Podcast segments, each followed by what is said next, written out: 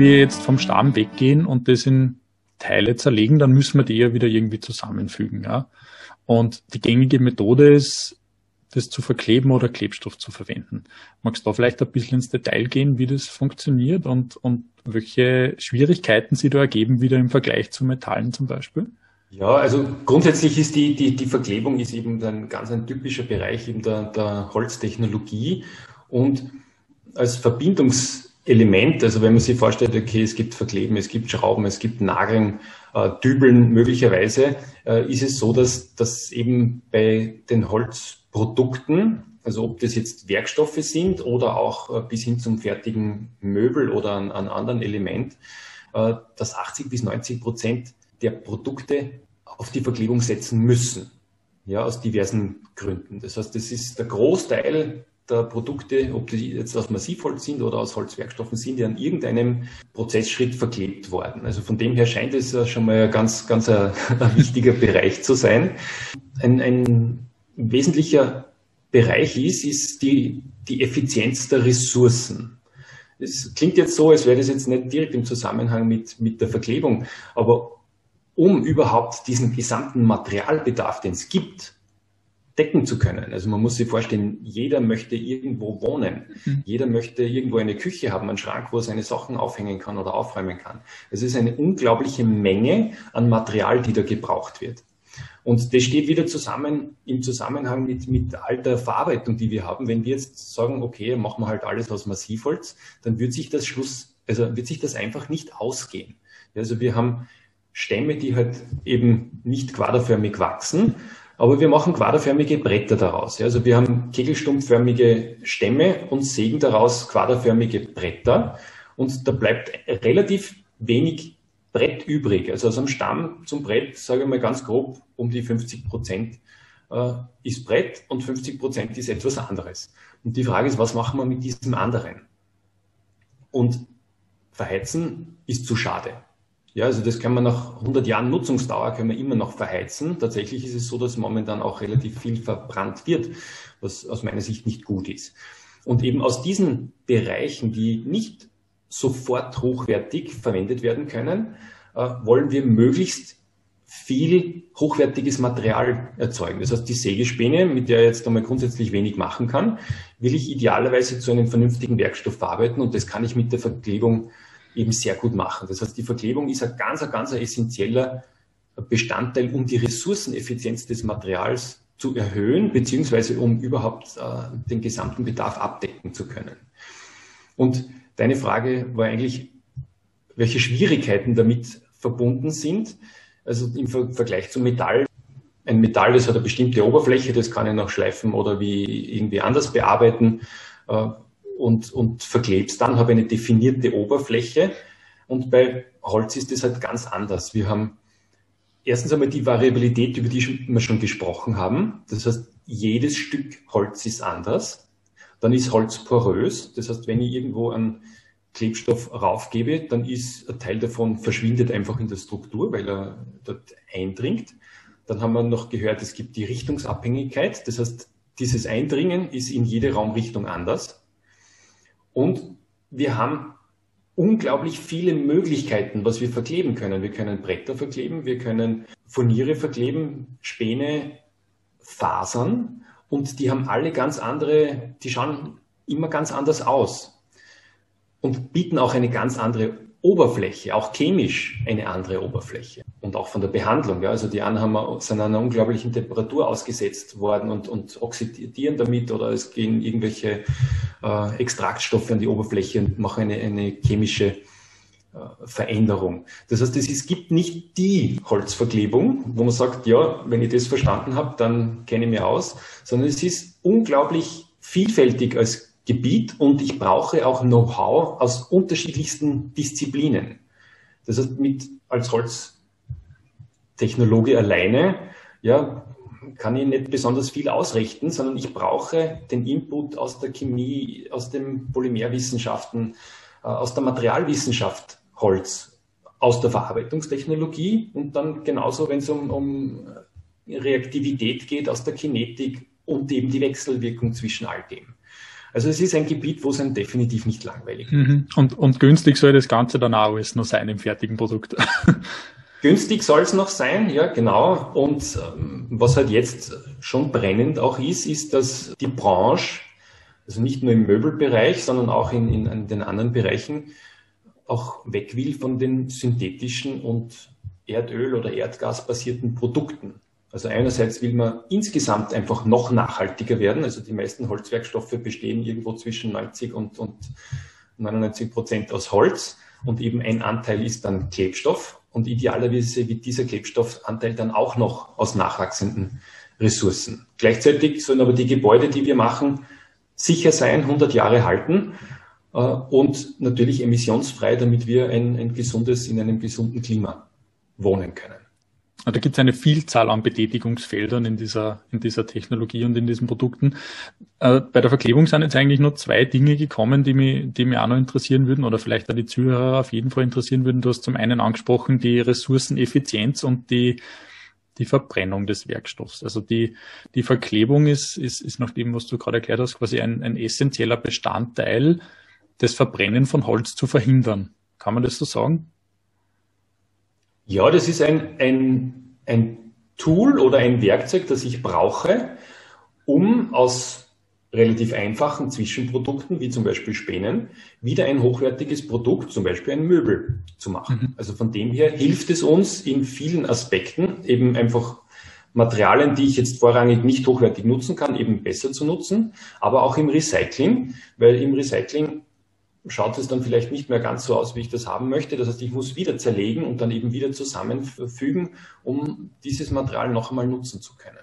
Das heißt, die, um, um vor allem auch quasi gegen, gegen den Klimawandel zu helfen mit Holz und CO2 zu speichern mit Holz, ist, ist die Verklebung und die hochwertige Anwendung der Produkte quasi sehr essentiell im Vergleich zur energetischen Verwertung. Ja. Genau. Also was, was sollte unser Ziel sein? Also Holz hat die unglaublich äh, tolle Eigenschaft, dass es im Wachstum CO2 aus der Atmosphäre in großen Mengen aufnimmt und in Sauerstoff umwandelt. Das ist sensationell. Jetzt lassen wir einen Baum 100, 100 Jahre wachsen und ihn dann unmittelbar zu verbrennen, finde ich eigentlich unglaublich. Ja, also es ist schön, dass Holz brennt und es, ich finde es auch toll, dass wir, dass wir Energie wieder aus diesem Holz rausnehmen können. Die Frage ist nur, wann man das macht. Und aus meiner Sicht ist jedes Holz, jedes äh, noch so kleine Element so lange wie möglich als Produkt zu nutzen, damit man eben das CO2 möglichst lange aus der Atmosphäre entzieht und erst am Ende, nachdem man es wiederverwertet hat, nachdem man es äh, auch recycelt hat, oder neue Produkte draus gemacht hat. Und am Ende, nach 100 Jahren, kann ich es gerne verheizen und dann kriege ich, also wenn, wenn ich keine guten Eigenschaften mehr rausbekomme, weil es einfach durch, durch das Recycling, durch das Vielfältige äh, einfach schlechter wird von den Eigenschaften, dann kann ich es irgendwann verbrennen, Energie und Strom daraus gewinnen. Das ist in Ordnung. Wenn ich aber das unmittelbar nach der Ernte mache, dann kann ich nichts mehr daraus machen. Das heißt, das ist verloren, die Nutzung als Stoff. Und wir haben ja doch größere Probleme auf, diesem, auf dieser Erde. Äh, wir stoßen deutlich zu viel CO2 aus, die ganze Menschheit. Und da gibt es halt ein paar Faktoren, die dazu ganz wesentlich beitragen. Und ein Bereich, wo wir halt auch mitmischen, ist der Baubereich, der einerseits sehr energieintensive Materialien verwendet, nämlich Stahl, Zement in ganz äh, unglaublichen Mengen, also Zement, aus dem dann der Beton gemacht wird, der für sieben bis acht Prozent des CO2-Ausstoßes der gesamten Erde verantwortlich ist. Das ist viermal so viel wie der ganze Flugverkehr oder so viel wie ganz Indien ausstoßt. Das sind unglaubliche Mengen, ist nur ein einziges Material. Und alle Materialien sind energieintensiv. Und dann wissen wir noch, okay, jede Menge CO2 wird ausgestoßen im Transportbereich. Und da ist natürlich der Bau auch ganz essentiell mit dabei. Und da ist halt Holz äh, hat halt da eine große Chance, eben diese Materialien zu ersetzen, die energieintensiven. Und das kann ich eben nur machen, wenn ich sie stofflich nutze und eben am Ende eines Lebenszyklus verbrenne und nicht am Anfang. Da gibt's also da fällen mir jetzt eigentlich wieder zwei Dinge ein. Zum einen hast du den Zement angesprochen, der sehr viel im Bau verwendet wird. Das heißt, es würde ja quasi dazu führen, dass man nicht nur CO2 speichern, sondern gleichzeitig auch den Ausstoß reduzieren, wenn wir den Zement mit Holzprodukten substituieren. Also wir haben eigentlich einen doppelten Effekt, den wir damit erzielen können. Das ist die Idee, genau. Also wir wollen so viel wie so viel Zement und, und Beton und auch Stahl und Ziegel, das sind alles energieintensive Materialien, mit Holz ersetzen. Äh, damit wird weniger CO2 ausgestoßen und wir speichern es noch zusätzlich, ja, weil das Holzwerkstoff ja in, in der gesamten, im gesamten Zyklus ja CO2-neutral ist, also das heißt, nimmt auf, speichert und wir wollen dieses Speichern eben sehr lange machen. Und was da halt notwendig ist im, im Sinn der Ressourceneffizienz, wenn wir äh, eben viel dieser Materialien ersetzen wollen, dann brauchen wir auch unglaublich viel Rohstoff, also Holz als Rohstoff. Und dann muss man sich einfach wirklich überlegen, wo kriegt man die gesamte Menge her?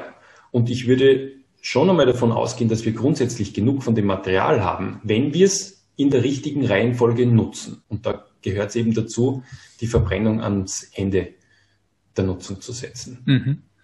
Das, das Zweite, was da vielleicht nur kommen kann, ist, ähm, es soll eben nicht verbrannt, sondern verwendet werden. Man könnte aber einfach sagen, naja, wenn wir es im Wald stehen lassen, speichert es ja genauso das CO2. Wieso ist das nur Teil, also wieso ist es richtig, aber zu gleichen Teilen auch nicht optimal? Ja, also, also Holz nimmt eben, wie wir schon gesagt haben, CO2 aus der Atmosphäre auf im Wachstum. Und das sagt es eigentlich schon. Ja, solange das Holz wächst und Photosynthese betreibt, äh, kann es CO2 aus der Atmosphäre aufnehmen. Wenn es dann umfällt von ganz alleine, weil es ein Urwald ist oder weil wir das entnehmen, das Holz, dann gibt es irgendwann einmal das CO2 wieder ab. Entweder durch Verrotten, gibt es jede Menge CO2 ab, nämlich genau gleich viel, wie es aufgenommen hat, oder nach der Nutzung und einer Speicherung durch Verbrennen.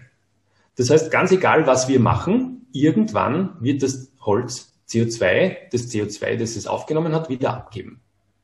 Und die Frage ist, ob wir dazwischen etwas nutzen oder ob wir das CO2 einfach von alleine entstehen lassen. Das heißt, ein Urwald ist in sich CO2-neutral, weil er genauso viel CO2 durch Verrotten erzeugt, er durch Wachstum aufnimmt. Ja gut, ich glaube, damit haben wir ein paar Fragen zu CO2-Speicherung und Klimawandel auch gleich vorweggenommen. Ähm, eine, eine Sache habe ich, glaube ich, nur, die, die zwar innerhalb der Holzwirtschaft, also innerhalb der Holzwirtschaft und innerhalb der Holzforschung schon äh, sehr getreten ist, aber vielleicht für den einen oder anderen immer noch interessant, eben die, die Verbrennung des Holzes. Und für viele ist ja das Argument, naja, wenn ich das im Hochhaus verbaue oder im Haus baue, dann kann es ja dort genauso brennen. Welche Gegenargumente gibt es mittlerweile da schon? Ja, also das, das Thema ist tatsächlich schon, schon gut, äh, gut abgegrast. äh, äh, aber es ist natürlich etwas mit dem wir uns stellen müssen. Also Holz brennt, genauso wie es schwindet und äh, quillt und wie es bestimmte Festigkeit und Dichte hat. Das macht es und es macht es erfreulicherweise sehr berechenbar. Und das ist im Prinzip unser Vorteil äh, im Gegensatz zum Beispiel zu einer Stahlkonstruktion. Eine Stahlkonstruktion, die brennt möglicherweise nicht, äh, es ist aber so, dass ich sie trotzdem vor Brand schützen muss. Und zwar ganz massiv mit ähm, normalerweise ganz dicken äh, Anstrichen, die äh, unglaublich viel Chemikalien enthalten, die im Brandfall dann aufschäumen, damit es eine Isolierschicht bildet. Holz bildet eine Isolierschicht für sich selbst. Das heißt, wenn Holz brennt, gibt es eine Kohleschicht außen. Und was das Schöne ist, die Tragfähigkeit bleibt voll und ganz erhalten.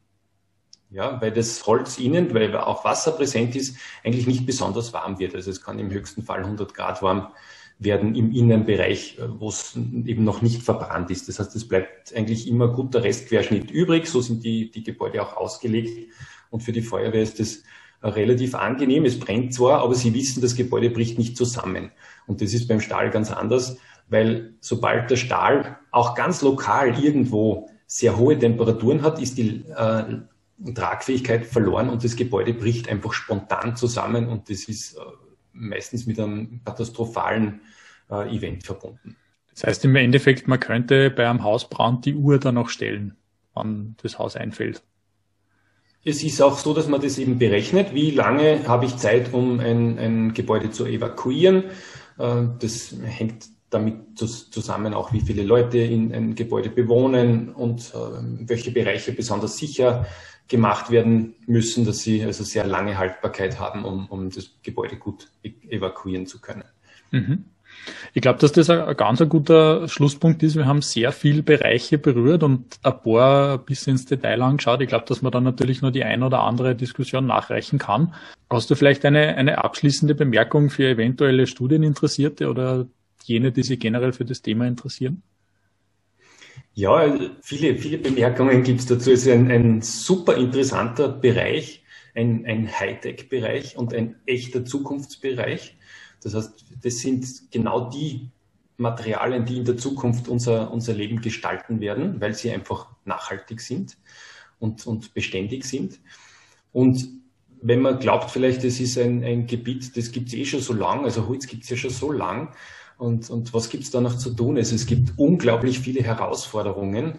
Also ich habe gesagt, eben Ressourceneffizienz als, als ein Bereich, der wird uns begleiten. Ja, also die Ressourcen sind endlich, auch wenn sie ständig nachwachsen. Also Holz ist ja eigentlich unendlich verfügbar, weil es immer wieder nachwächst. Äh, aber es ist trotzdem endlich, weil es in einem Jahr halt nur eine bestimmte Menge nachwächst.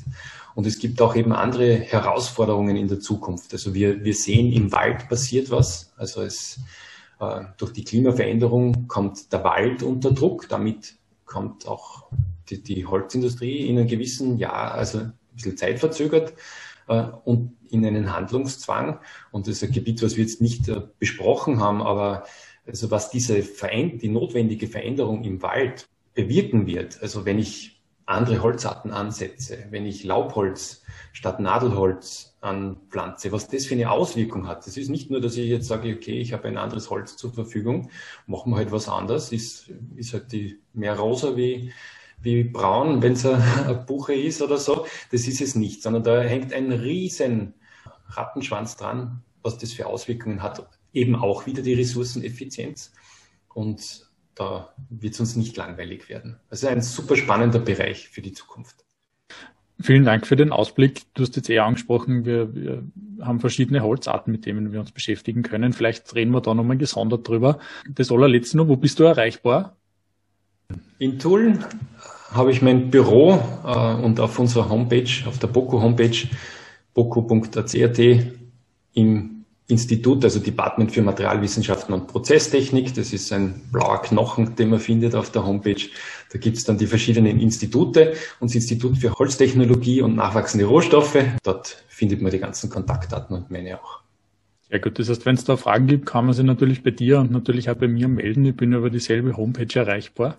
Ähm, danke nochmal für deine Zeit. Wir werden uns bestimmt nochmal hören und ich wünsche dir noch einen schönen Tag und ein schönes Wochenende. Danke.